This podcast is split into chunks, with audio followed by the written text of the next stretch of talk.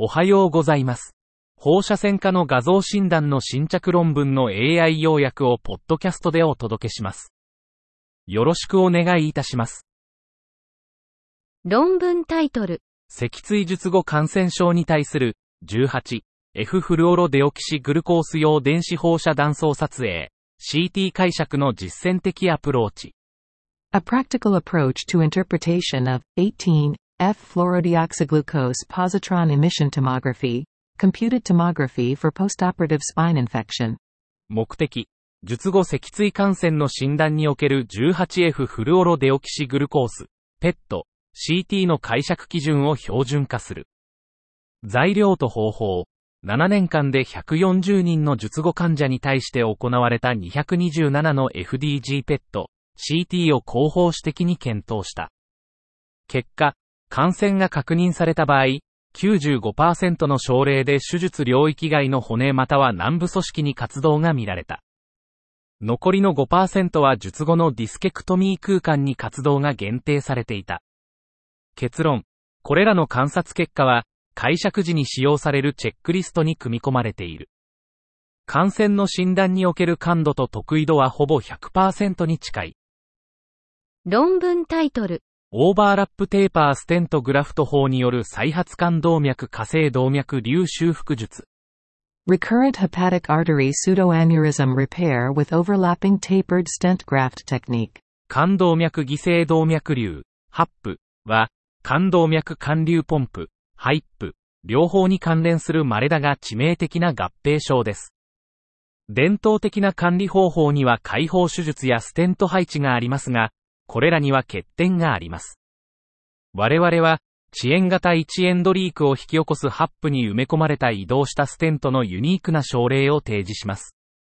これに対処するために、我々は複数の重複したテーパーステントを使用して冠動脈を再構築する新しい技術を採用しました。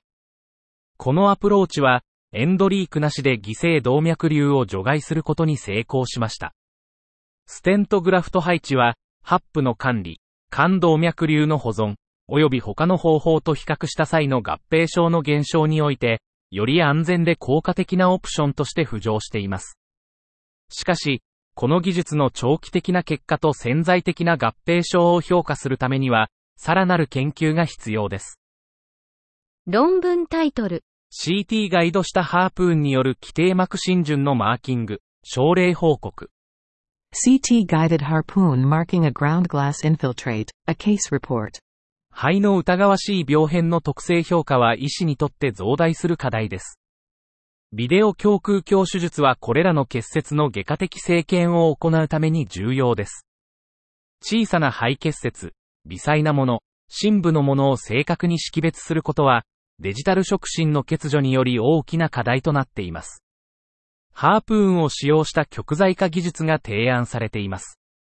単発性肺結節の場合、組織学的特性評価がしばしば必要です。49歳の女性患者が差配した場の前内側区域にグラウンドガラス浸潤を有することが偶然見つかりました。CT ガイド下のハープーンマーキングを用いて精密な病変極材化を行いました。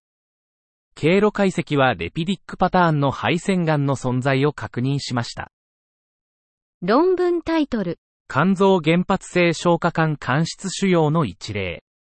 A case of primary gastrointestinal stromal tumor of the liver. 胃腸間質腫瘍、ジストは、胃腸道の最も一般的な間質腫瘍で、ケイジャル細胞から発生します。肝臓の原発性胃腸間質腫瘍は稀で、画像診断で考慮すべきです。82歳の女性患者が上腹部痛と食欲不振で来院し、MRI で大きな作用脳胞性病変 10×15cm を検出しました。腫瘍は切除され、組織病理学的及び免疫組織科学的結果は、脳胞性変化を伴う肝臓の原発性胃腸間質腫瘍でした。画像診断では、他の脳胞性病変との鑑別が困難です。論文タイトル、相単管脳胞を有する1歳半の小児における外傷後の胆脳先行。Gallbladder perforation following trauma in an 18-month-old child with a common bile duct cyst.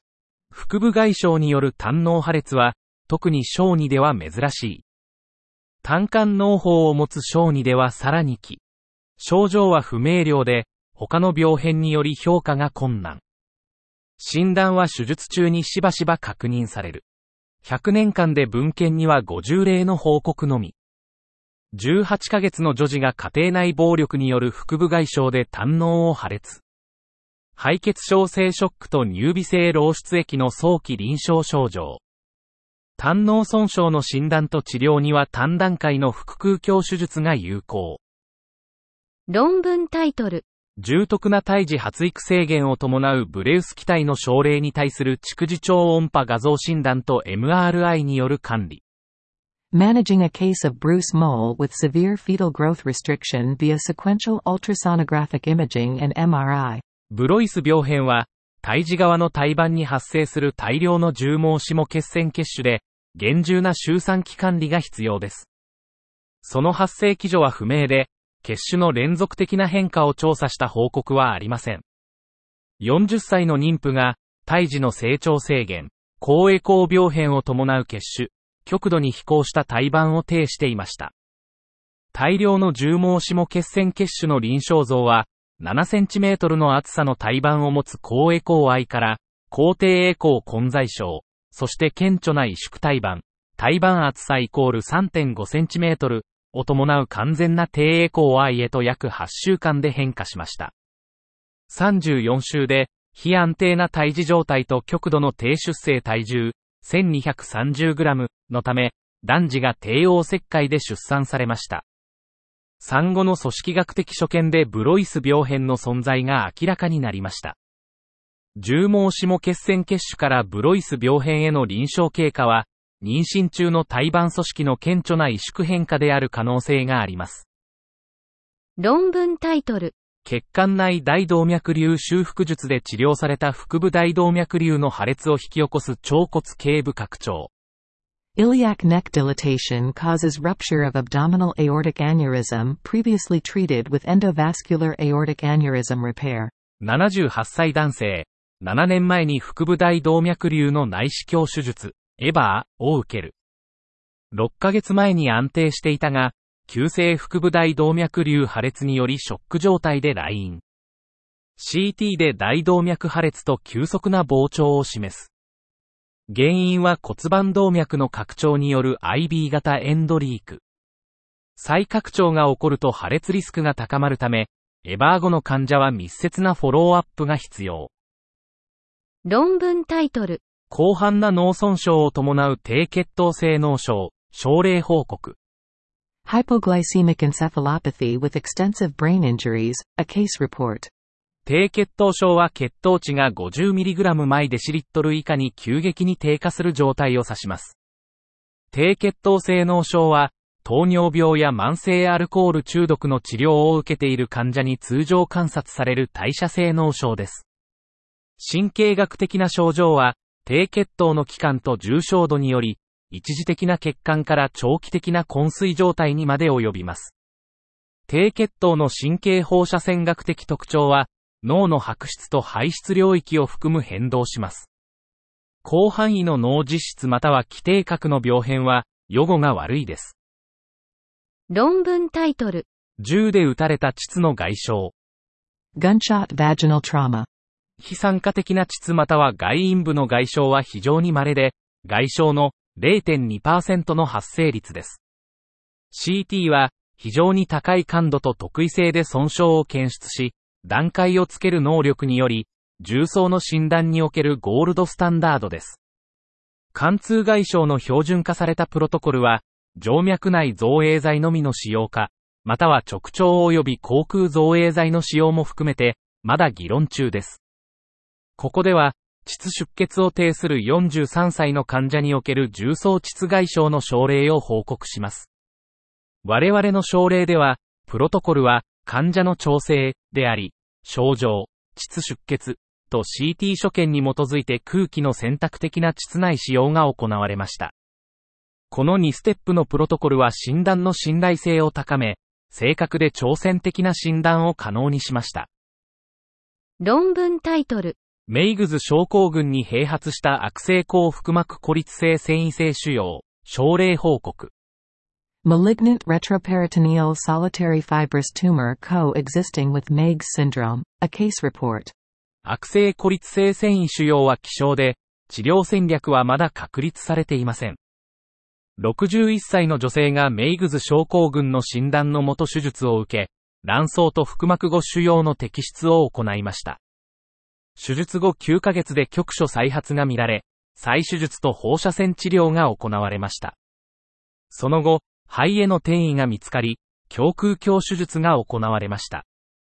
パゾパーニブが投与されましたが、タンパク尿のため11ヶ月後に中止されました。薬の中止後3週間で飲み込み困難が見られ、頭蓋底に転移腫瘍が見つかりました。放射線治療が開始されましたが、初手術後35ヶ月で死亡しました。悪性孤立性繊維腫瘍のための医療ガイドラインの確立が必要です。論文タイトル。椎間板ヘルニアを装った腰部硬膜外静脈血栓症、3例の報告。Lumbar epidural vein thrombosis mimicking disc herniation, a report of three cases. 硬膜外静脈血栓症は、椎間板ヘルニアなどの神経根圧迫の原因を模倣することがあります。3つの得意な症例を通じて、この疾患の術前診断の困難さを示します。画像診断の誤解は、誤診と不適切な治療につながる可能性があります。特定の放射線学的所見の知識は、硬膜外静脈血栓症の認識確率を高めます。論文タイトル。ブーベレット症候群を示す上部消化管出血、症例報告。Upper gastrointestinal bleeding revealing a Bouveret syndrome, a case report. ブーベ症候群は、胆嚢と十二指腸または胃をつなぐ膀胱を通じた胆石の通過によるもので、消化管閉塞の稀な原因です。診断は非典型的な臨床症状のため困難で、消化管出血を伴うブーベ症候群の症例は少数報告されています。治療法は内視鏡的アプローチと外科的アプローチの両方を含みます。ブーベ症候群の診断は、リグラーの山頂を強調する画像診断法によって確認されます。管理は患者の全般的な状態により、内視鏡的または外科的なものになります。症状の特異性が欠けているため、診断はしばしば困難です。現在、その管理に適したアプローチについての合意は存在しません。論文タイトル。転移性乳がんにおける緩和治療への顕著な反応、症例報告と包括的文献レビュー。